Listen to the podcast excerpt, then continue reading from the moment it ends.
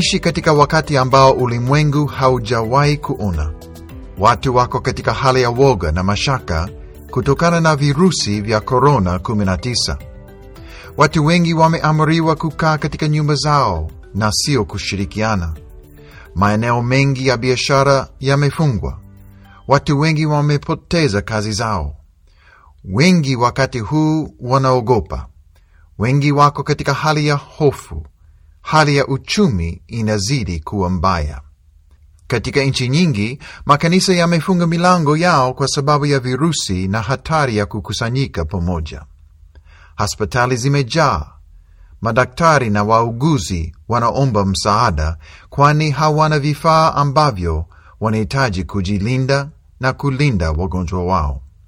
Maelfu ya watu wamekufa na mamilioni ni wagonjwa. Huu ni wakati ambao hatujawahi kuona. Kama viongozi wa kiroho, je, tunapaswa kujibu namna gani? Je, mimi na wewe tunatakiwa kuishi namna gani katika wakati huu wa historia?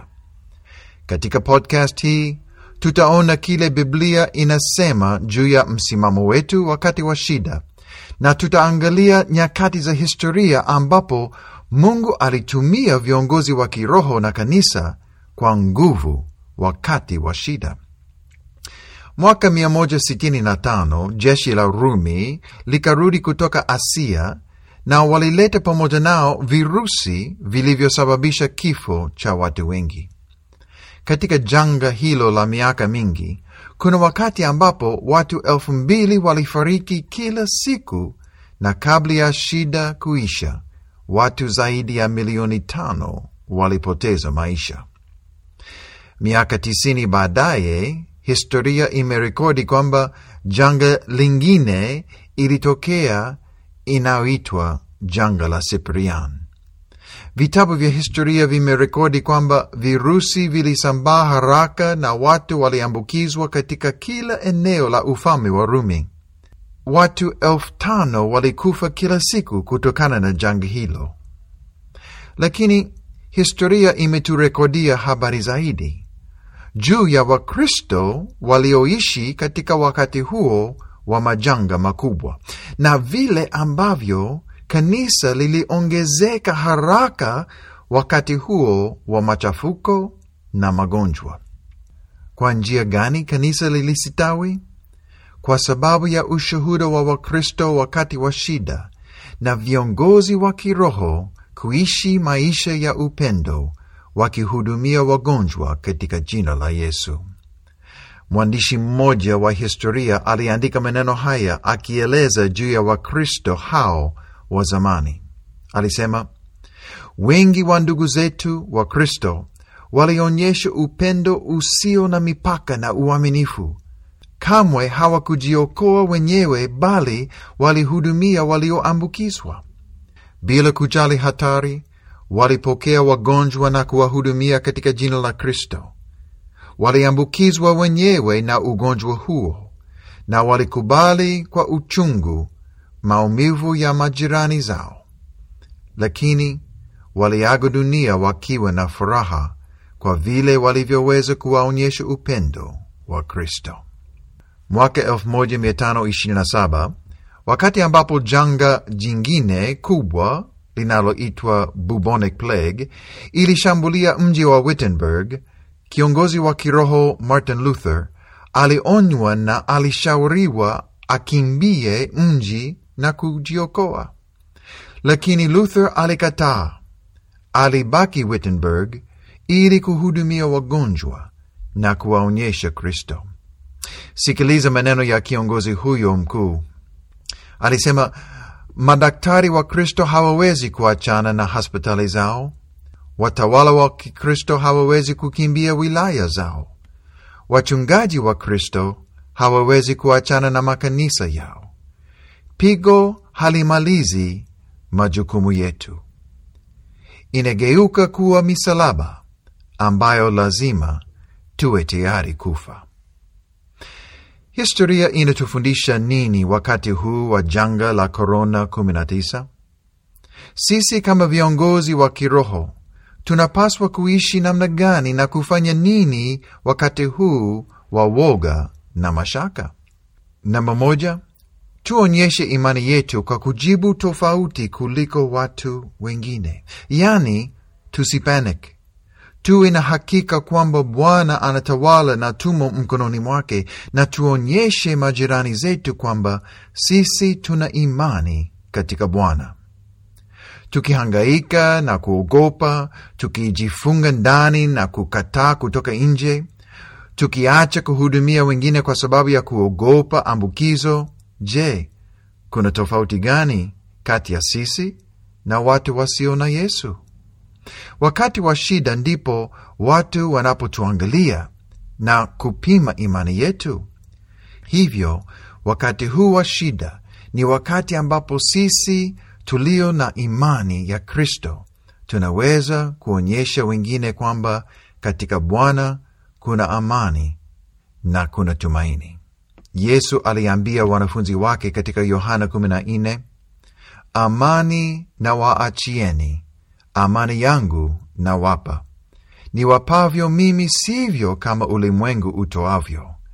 Msifadhaike mioyoni mwenu, wala msiwe na woga. Watu wasiookoka wakiona imani yetu ni ushuhuda mwenye nguvu sana na kitu ambacho Bwana atatumia kuwaonyesha haja yao ya Mwokozi. Kwa hivyo, tulia, kiongozi mwenzangu, uwe na amani. Bwana hajaacha kutawala. Wakati huu wa korona, Bwana ndiye kimbilio letu na ngome yetu. Tuonyeshe imani yetu kwa wengine wakati huu wa shida. Pili, tuonyeshe mfano bora wa usafi na kutumia hekima dhidi ya shambulio la korona.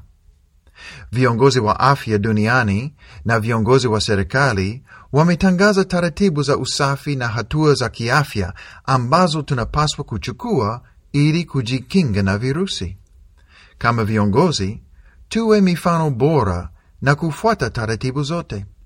Tufanye kwa ajili ya afya zetu, lakini zaidi tufanye kwa ajili ya afya ya watu wengine. Tufanye kama Biblia ilivyotuamuru na kutii mamlaka iliyo juu yetu ambayo imetoka kwa Mungu.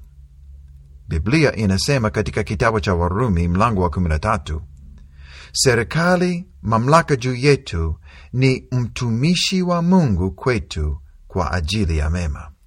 Kwa hivyo tufanye juu chini kufuata taratibu za usafi na kutii amri za serikali kwa ajili ya afya na usalama wetu. Tuwe viongozi ambao wanawaelekeza wengine kutumia usafi na kufuata taratibu muhimu. Nawa mikono yako mara kwa mara na kutumia sabuni ili kupunguza uwezekano wa virusi kuenea. Tumia disinfectant ili kusafisha vitu kabla ya kuvileta ndani ya nyumba yako.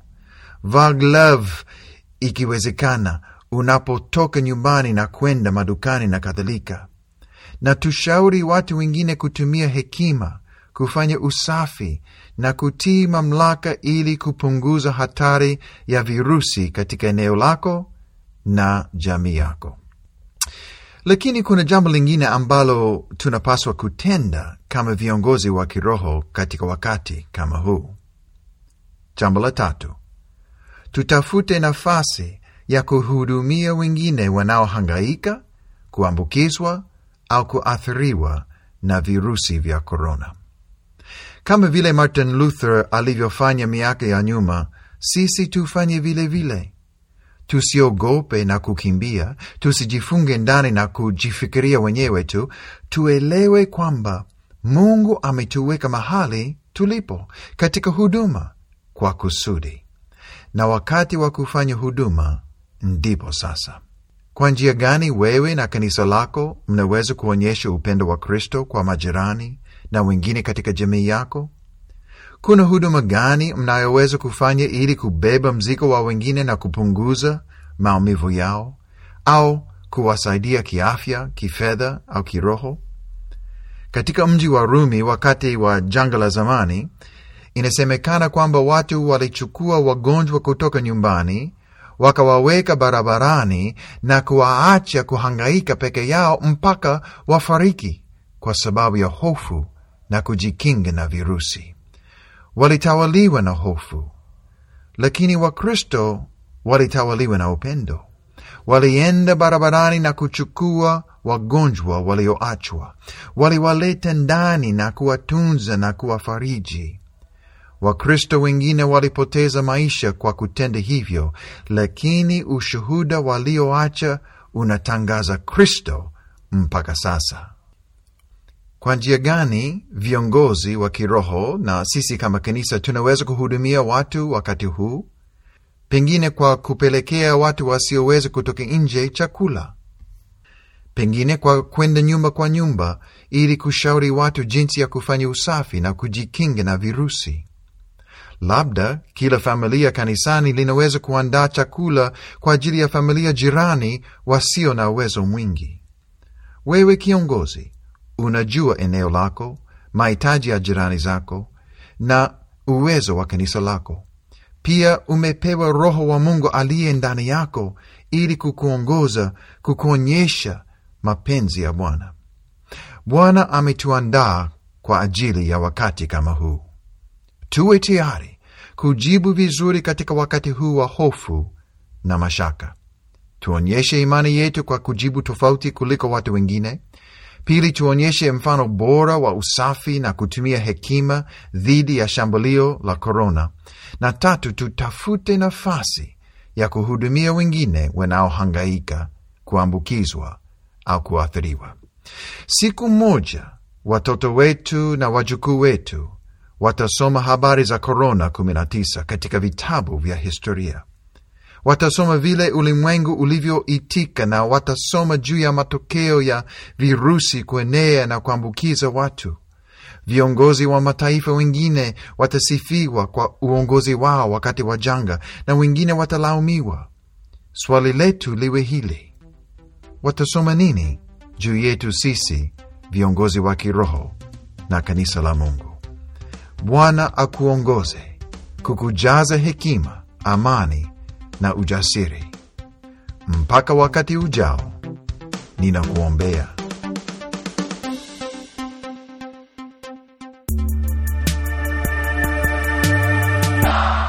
Je, una swali lolote juu ya mada hii au juu ya uongozi wa kiroho kwa jumla?